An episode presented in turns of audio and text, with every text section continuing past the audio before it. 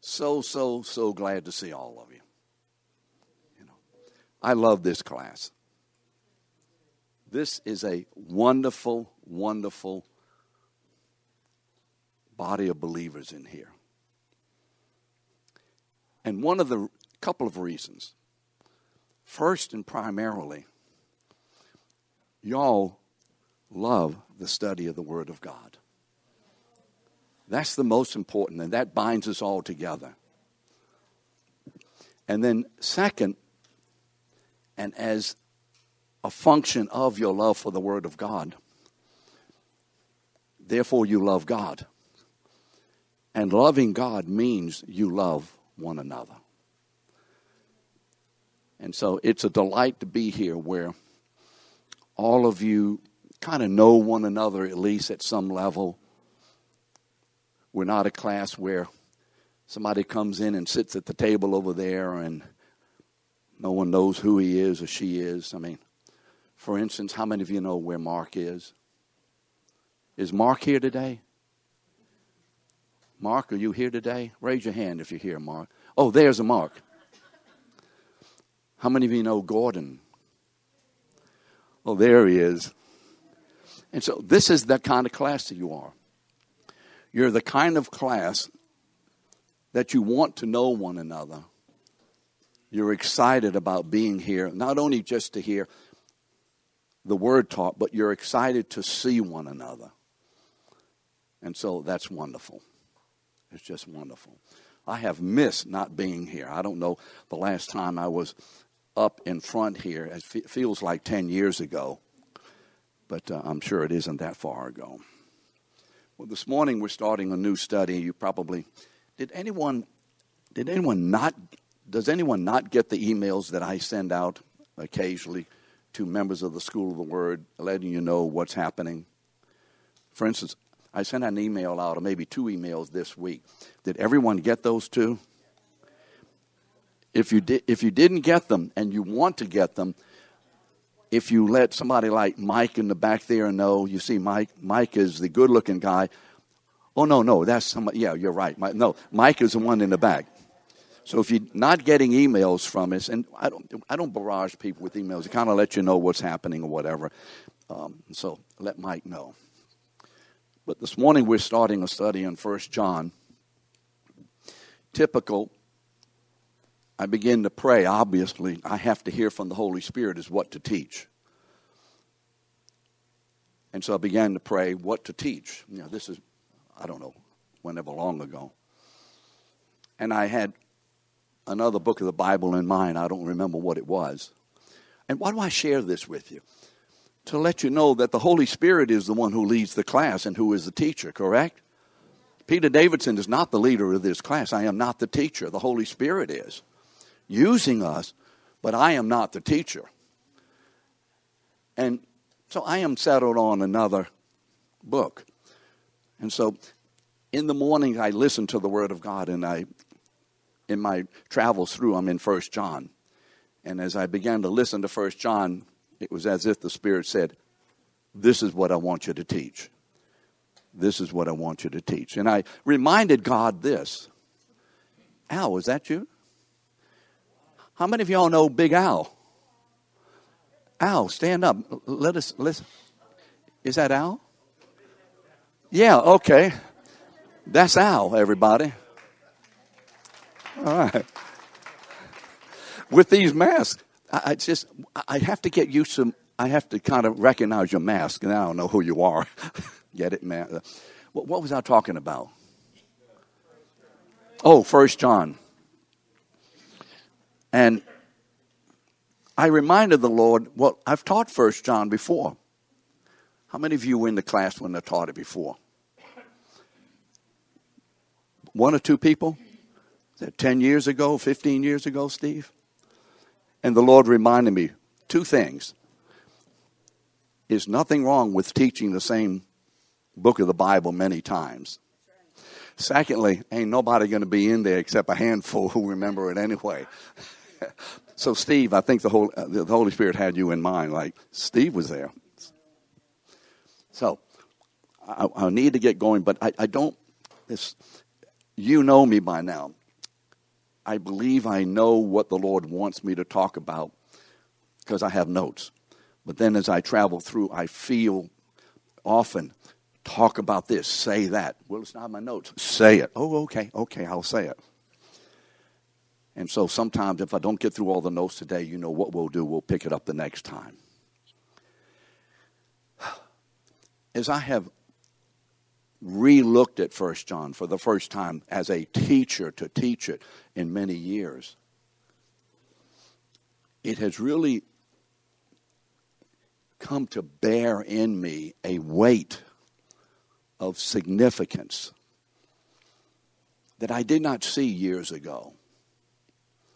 A weight of significance that we'll begin to talk about today a little bit, next week more, and then the following week after the men's retreat, we'll be back after that week.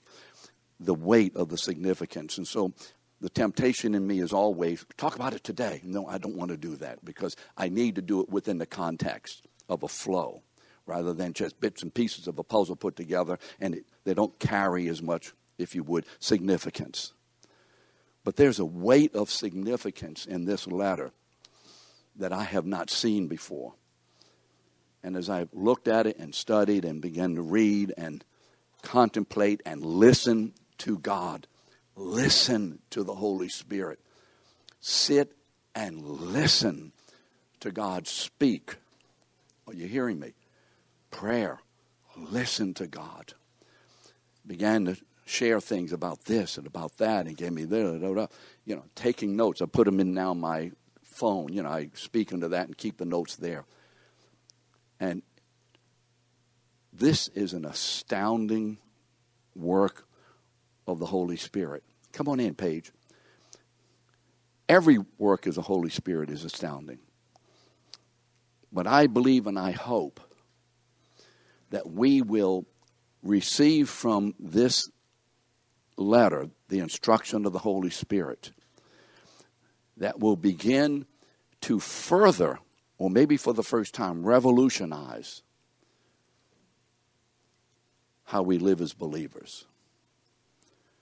And so I'm excited. I am pumped about this. Amen. I take that just to kind of let you know the flavor of what I believe, sorry, what I know the Holy Spirit is going to do. I know that. Amen. So, what I ask for you to do for me is this pray. Pray that I have the mind of God for every lesson, and then that the Holy Spirit communicates His mind to us through me every lesson, and that you receive that communication by the Holy Spirit every lesson. And as we receive it every lesson, we begin to be transformed by that lesson. Amen? That's what I'm asking you to be praying about. Father, thank you so much. Father, when we are brave enough, when I'm brave enough to take a look at my life and who I am and how, how I have been and aware of weaknesses and areas of difficulty.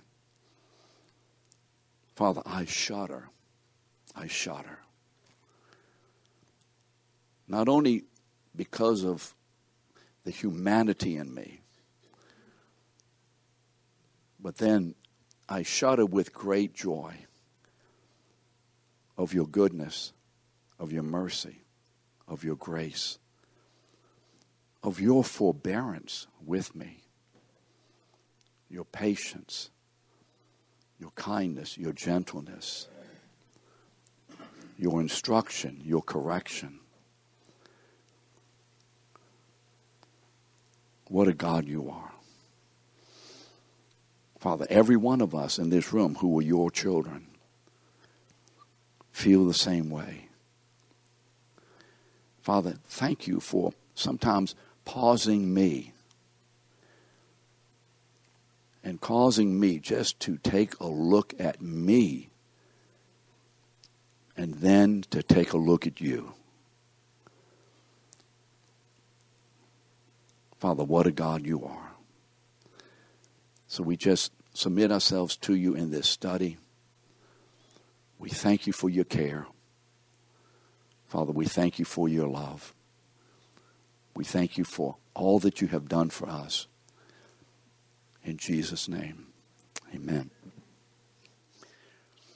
Well, some background information. We, the probability is we won't get through it all today, but that's okay. That's okay. By the time John writes First John, and the there's always a debate. When did this letter get written? When did the other one get written? The problem is, you heard about that great discovery in the Qumran, Qumran scale, uh, what do you call uh, caves, the, the uh, papyri. What am I talking about? I forgot my word, went right out of my mouth. Scrolls, thank you. Scales, scrolls, I mean scrolls. The Dead Sea Scrolls. Good morning, Richard. I mean, uh, Richard. Good morning, Stephen. How are you? You look like Richard, whoever he is. I don't know Richard, but you look like him. Everybody knows Stephen. And, oh, happy birthday, happy birthday, happy birthday. That's the end of it, okay? Now, if I keep going, he's going to want to start getting up and singing. We're not doing that today. uh, and so the, in the Qumran scrolls. Thank you, Judy. You heard about that scroll that was found, one of the Gospels, the letters rather, and it had on there AD 61. Now, someone should have laughed. Thank you. They weren't dating things then. These letters are not dated. And so when we read a letter, we have to discern from the content and, and, and things around it the, the, the issue of what is being talked about, uh, the cultural background, the emphasis. We have to kind of discern when do we think this letter was written? And so, not that it's the biggest thing in the world, but the probability is that the letters of 1st, 2nd, and 3rd John were written somewhere around 85 to 90 AD, toward the end of the first century we believe that the author of this letter is the author of the Gospel of John, although that's disputed by some. It's okay. And we also believe he's the author of the book of Revelation. But nevertheless, this is the Word of God, which is the important thing to remember. And so, he's writing during a time when the church, you remember, has spread out from Jerusalem. You remember the church started in Jerusalem on the day of Pentecost. and it remained basically a Jewish sub religion, if you would, sub faith, if you would, of Judaism. That's kind of how they saw themselves as Jews, but Christian Jews. And then, because of persecution and so on, the church began to be scattered. Remember, Stephen's head was cut off by Archelaus, and then, you know, it went from there. So the believers were scattered throughout the empire. By the time we come to this date, 80, 85, 90, the church is now spread throughout the Roman Empire, and it has been now living in the empire is subject to various political, social, philosophical pressures that were prevalent in the empire. Very much like what we have today. We are a scattered people into the world, and we are living in the midst of a culture, whether it's in this world or wherever that culture may be. And I think we have to be very careful to remember this. We're living in a culture that is governed by the God of this world. Amen? You remember what 2 Corinthians 4 4 says?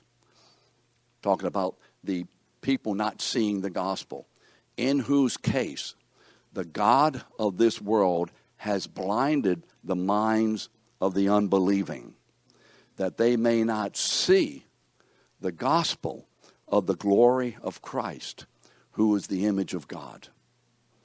And so, what does John, 1 John 5 19 say? This may be in your notes, actually. Do you have that in there, 1 John 19? 1 John 19 says what? Anybody knows what they, he says? The entire world lies in the lap or in the authority of the evil one. And how did that happen? How did we get to where we are today? Genesis 3 6. What does Genesis 3 6, the last three words of Genesis 3 6 say? And he ate. And so Genesis 3 6 is the cause of 1 John 5 19. And what Jesus warns us about as a result is in John 10 10. What does John 10 10 say?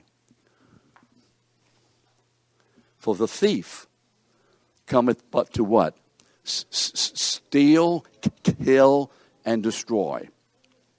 So let's get this in our minds. Good morning. How are y'all doing? Bo. You didn't think I remembered, did you?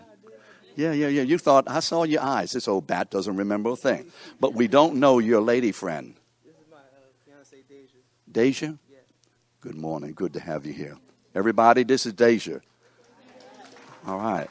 We, we introduce everybody, so don't feel like, why did he do that? Why did he do that? You know, I didn't, for instance, I apologize. I didn't introduce Jamal Jones. I almost fell down when you walked in. I was so excited. So this is Bo. Did everybody get his name? Okay, everybody. Everybody knows who Sir Charles Sr. is? Sir Charles, would you raise your hand? There's Sir Charles. And all of these other lovelies are his family. Lovelies, lovelies. So, it's important to get this as the church. We are living in a world that is governed politically, sociologically, economically, any other Lee, all the other Lees, by the God of this world. Now you think that's that's extreme. That's radical. But you see, when the Holy Spirit calls him the God of this world, or the entire world lies in the authority of the evil one, what does God mean here?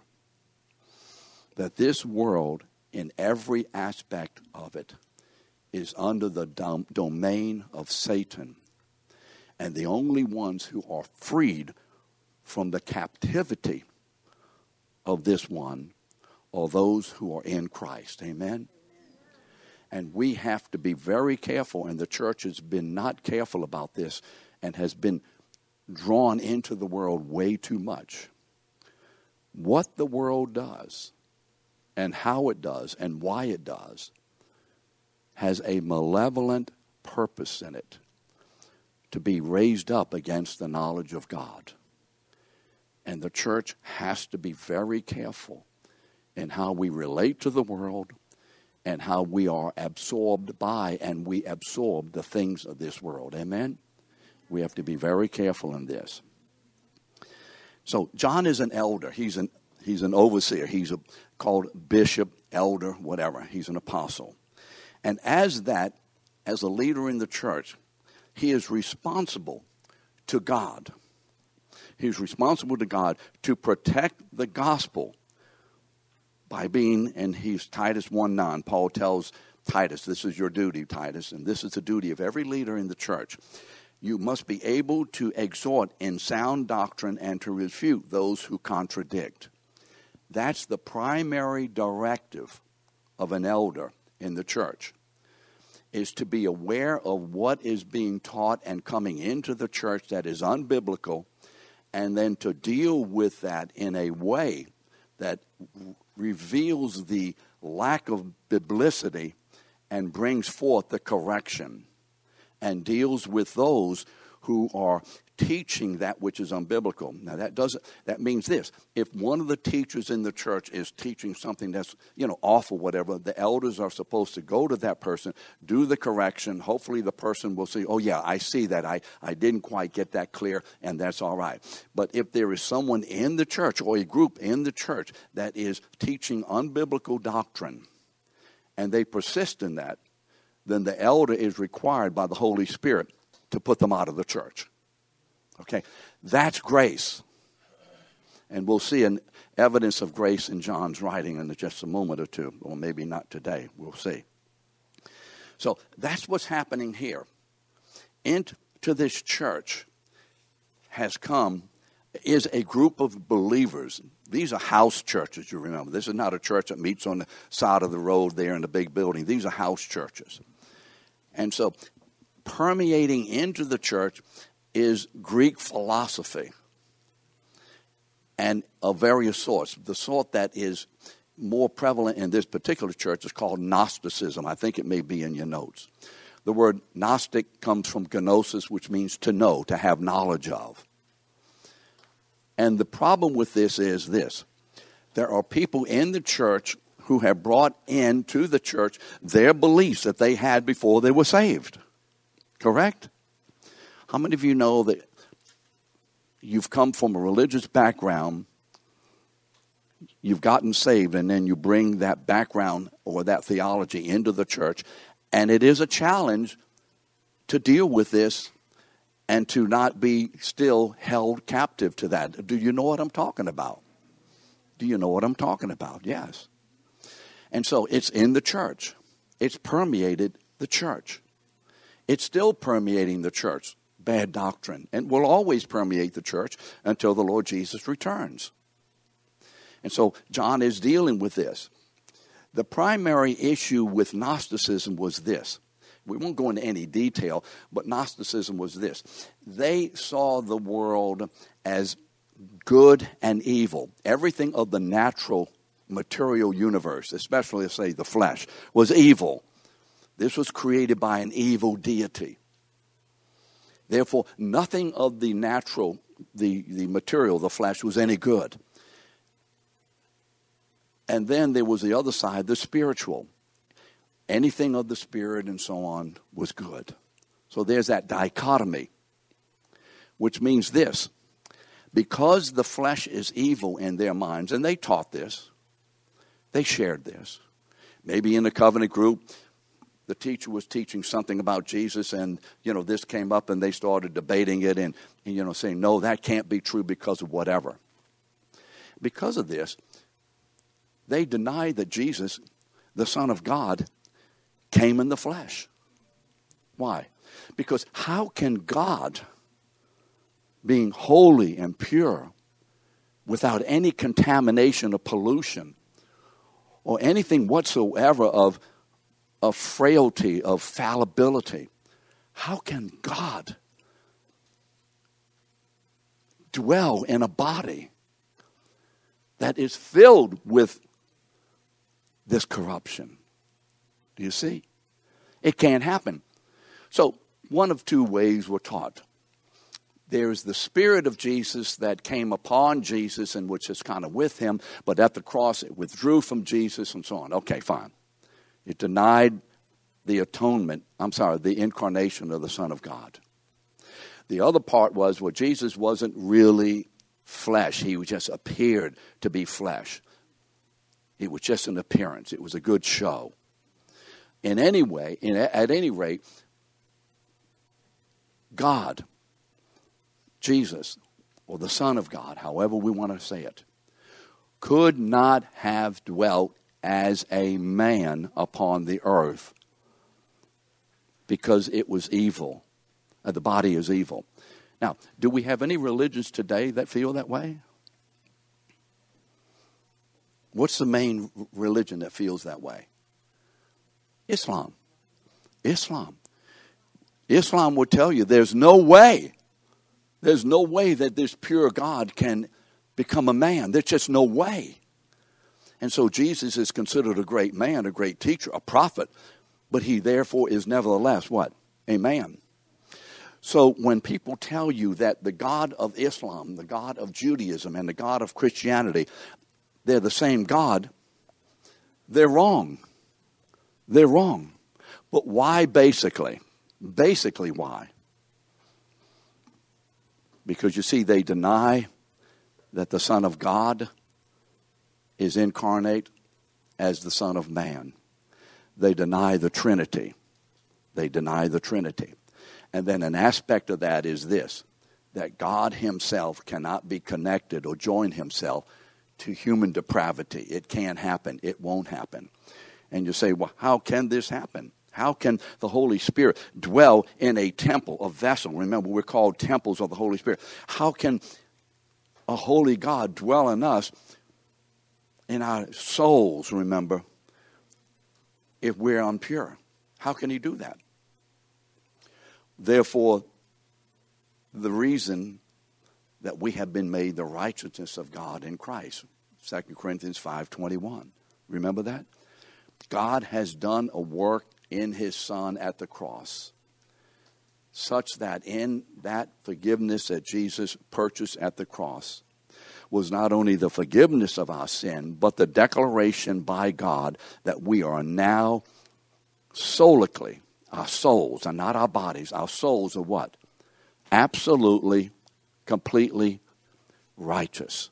Do we see that? Remember that? 2 Corinthians 5.21. You'll read it there. We are righteous people. Therefore, the Holy Spirit dwells in us, our souls, as a righteous person. And yes, He is in us in these um, uh, physical bodies, but He's not being polluted or tainted by that. And so it is the work of the Holy Spirit in us, in our minds, that is causing us and transforming us so that the result is our bodies are beginning to become more and more under the control of His Spirit. And so John has to deal with these things. The difficulty is if this teaching is correct and left to continue in the church, it's going to undermine the, uh, the uh, incarnation. And if the incarnation is undermined, can we be saved if the Son of God did not become the Son of Man? Can we be saved? You remember in the previous study, what did we say are the two pillars upon which our, uh, which our faith rests? What are they? Tell us, Stephen. Stephen is the spokesman for this Son of God, Son of Man. This man, Jesus, had to be the Son of God at the same time, the Son of Man, equally and simultaneously these two natures dwelling in this one person. It has to be in order for us to be redeemed. And so to deny either one is to deny the incarnation. And to deny the incarnation is to deny our salvation. And so some of these folks have been put out of the church. Some of them may be still in the church. And so John is going to have to write to deal with this. So this is why we put it like this John's letter is both polemic. You know what polemic means? Is that in your notes? Polemic? Is it there or not? Yes? All right. John's letter is polemic. What is a polemic? A polemic is a strong argument against or an attack against something. So John's letter is polemic. And it's also pastoral. Why is it polemic? You see, John is upset. He is angry. He is attacking the bad doctrine. We're not talking about angry and attacking and upset with the behavior of believers. That's where his pastoring comes in. He is handling the believers as a gardener handles a very frail and gentle vine. There's a difference. This isn't the excuse for the pastor or the elder to be attacking the believers and attacking the church and condemning the church. That's not what this is about. He is polemic against the bad doctrine, and he's polemic against those who are furthering or teaching this doctrine. He's against them. Now, listen to what he says. He draws distinction between those who are of the right faith, the teaching, and the wrong faith, the teaching. So John calls those who belong to God, he calls them little children seven times, my little children. Okay? He's very careful to distinguish the people of God, and he's very careful to call them in a with a term that is very caring and fatherly for them. Very careful in that. Every believer, believer, not necessarily member of the church, but believer, is to be cared for very carefully and gently, but strongly in a good way for the purpose of honoring the Father and protecting the believer and growing the believer. So, as I use a little illustration, remember the little vine? I met with a lady one time, and she was very concerned about how to relate to her son, who has continually, who had continually been into drugs. And she says, "I get so angry, I just want to." I said, "Okay, fine. Do you do any gardening?" Well, she did. She was a gardener. I said, "Now, have you ever had one of those little vine things, you know, that yes, you know how those are very tender, and if you do it the wrong way, you snap it. You know what I'm talking about? And so it's growing in the wrong direction. The believer is walking in the wrong direction, acting the wrong way. So, what I asked her, how do you do that vine? You take it, snap it, and you're going to change, and we're going to put you on the other way, and that's the way it's going to be. She said, Oh, no, I'd kill it. Exactly. So I asked her, What do you do to cause that little vine to go in the right direction? And she described very careful, gentle, caring, untwining it. Let's say it's growing in the wrong way, untwining it and redirecting it. I said, Exactly. That's the way you are to deal with your son. That's the way every one of us, and especially the leadership of the church, is to deal with the issues in a believer's life. Strong hands, but very carefully and gently moving them, moving us into the right direction. And so he calls them beloved. But then, on the other hand, John calls those whose teaching is unbiblical antichrist. Antichrist, what does that mean? They're against Christ. By the way, the word antichrist is only in these letters. Have you noticed that Antichrist isn't in the Revelation? You know how they teach the Antichrist? Well, I don't dispute that, but the word is not in Revelation. Not that I remember. He calls them false prophets. He tells them three times, You're a liar. Now, what's wrong with that? The problem with that is, if we're not careful, we will think that the word grace means that we should never use that kind of terminology in the church.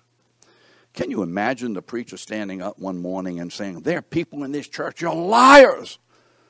Talking about, the, you know, teaching bad doctrine. You're liars. Well, when Paul says in Galatians 1, I hope all of you go to hell. Remember? Let them be anathema, condemned to hell. And then he says in verse 9, and I tell you again. And he repeats it. We would say, that's not grace, Gordon. That's not grace teaching, you see. That's not grace teaching, Todd. Is it grace teaching or not? Yes or no? We're talking about dealing with unbelievers' false doctrine here. Is this grace? Yes or no?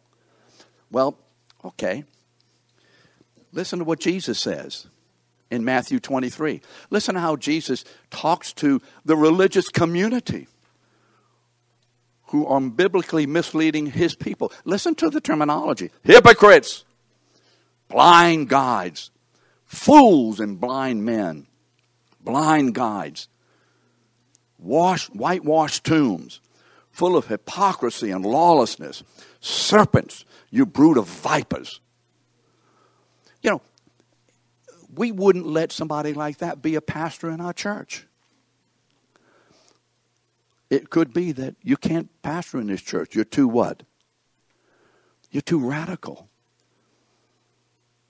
You're too strident.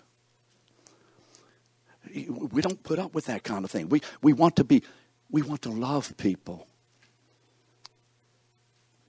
We want the church to be a place where everybody can come in and feel wanted and cared for and accepted.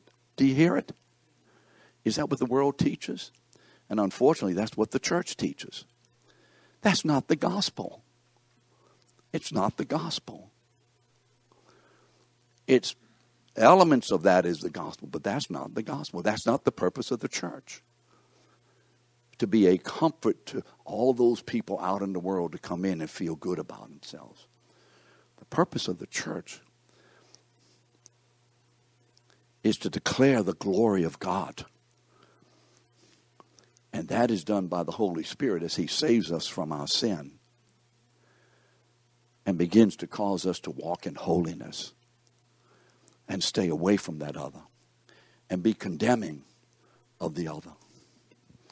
Now, what is the basis? Why was Jesus, why are John, why are Jesus and John so angry? Why so angry? Why so angry? Well, do you remember in John chapter 2, in the beginning of Jesus' ministry? Jesus travels down for the per- first Passover that he's uh, attending during his, um, since the time of coming out in the wilderness. And he walks into the temple. He goes to church. and what does he see in church? The money changes. And all the, the system of the world in the church. The system of the world in the church. The church doing things the way the world does them. And he is ticked off. Do you remember what this mild, meek sweetheart Jesus does? This man who would never offend anybody. Do you remember what he does? He takes ropes and he knots them together. And he starts at one end of the courtyard. It's a court, court of the Gentiles. And he starts at one end and he begins to go through yelling, raising his voice, whipping, turning over carts, turning over tables. I mean, it was a riot, and everybody realized, stay away from this man. Don't. Isn't interesting that he didn't get arrested? There was something happening here where this was the Holy Spirit. This was God Almighty Himself cleaning out His house from the rubble of the world. And so what does it say in verse 17, John 2? And the disciples remembered what? The saying from Psalm, what? Zeal for thy house hath consumed me. Why is the Apostle John so animated? Why is he so animated when he says, You're a liar? You're a hypocrite. You're false teachers. You're antichrist. Why is he so animated? Because you see, this man is so filled with the zeal of God for his people and for the welfare of his family. If anybody comes into your house at night ready to do damage to your family, your zeal is going to rise up against them, won't it?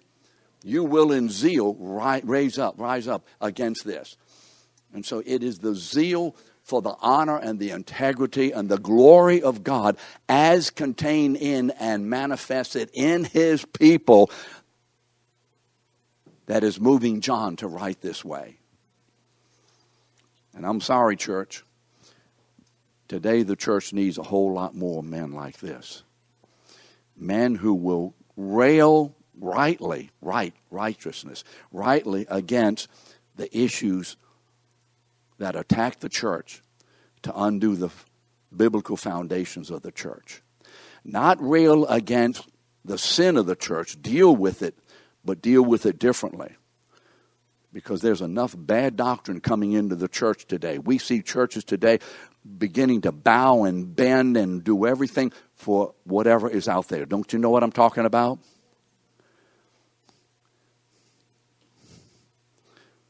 And hopefully, Lakeview Christian Center will never succumb to any of that. I suppose as I close today, the question is this Do I, do you have a zeal for God's Word that causes you, causes me to want to know it, to want to be formed by it through the power of the Holy Spirit, to want to recognize that which is ungodly, and to want to walk in a way that stays away from that, and if necessary, to attack that in the power of the Holy Spirit. One of the things I need to pray about more, maybe we do, Father, increase your zeal in me. Not increase my zeal. I want God's zeal. I want God's zeal for me. Amen. We need to have God's zeal this morning. Let me end the class this way. I need to read this letter to us from David Batten to the saints of God in the school of the Word. Many of you know who David is. He's the co teacher. Remember David? After much consideration, discussion, and prayer, Frankie and I believe the Lord is leading us to move on from Lakeview and connect with another church body here in the city. This decision did not come quickly or lightly, and there are many things we already miss about being at Lakeview. One of the things I will miss most is this class. Gathering with so many people who share my desire to regularly delve into the riches of God's Word has been a bulwark for my faith. More, the encouragement I receive from so many of you has been a confirmation that God is using my desire to teach His Word and motivation to continue refining whatever gifting He has given me. Hmm. Most of all, the care, direction, encouragement, and example I have received from Peter. By the way, I did not want to read this paragraph, but Gene said I must. I have received from Peter has left an indelible mark in my heart and mind. Never again will I be able to prepare to teach without the conviction that my greatest need is for the Spirit to direct my thoughts and words. Amen. Amen. I would say I will miss him most of all but I hope to continue meeting with him for coffee and discussion as long as he can still hear me.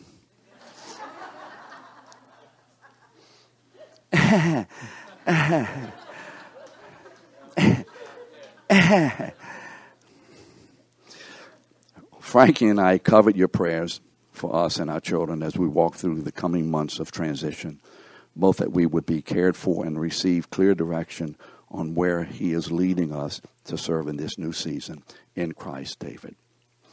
So we'll continue next week. Thank you.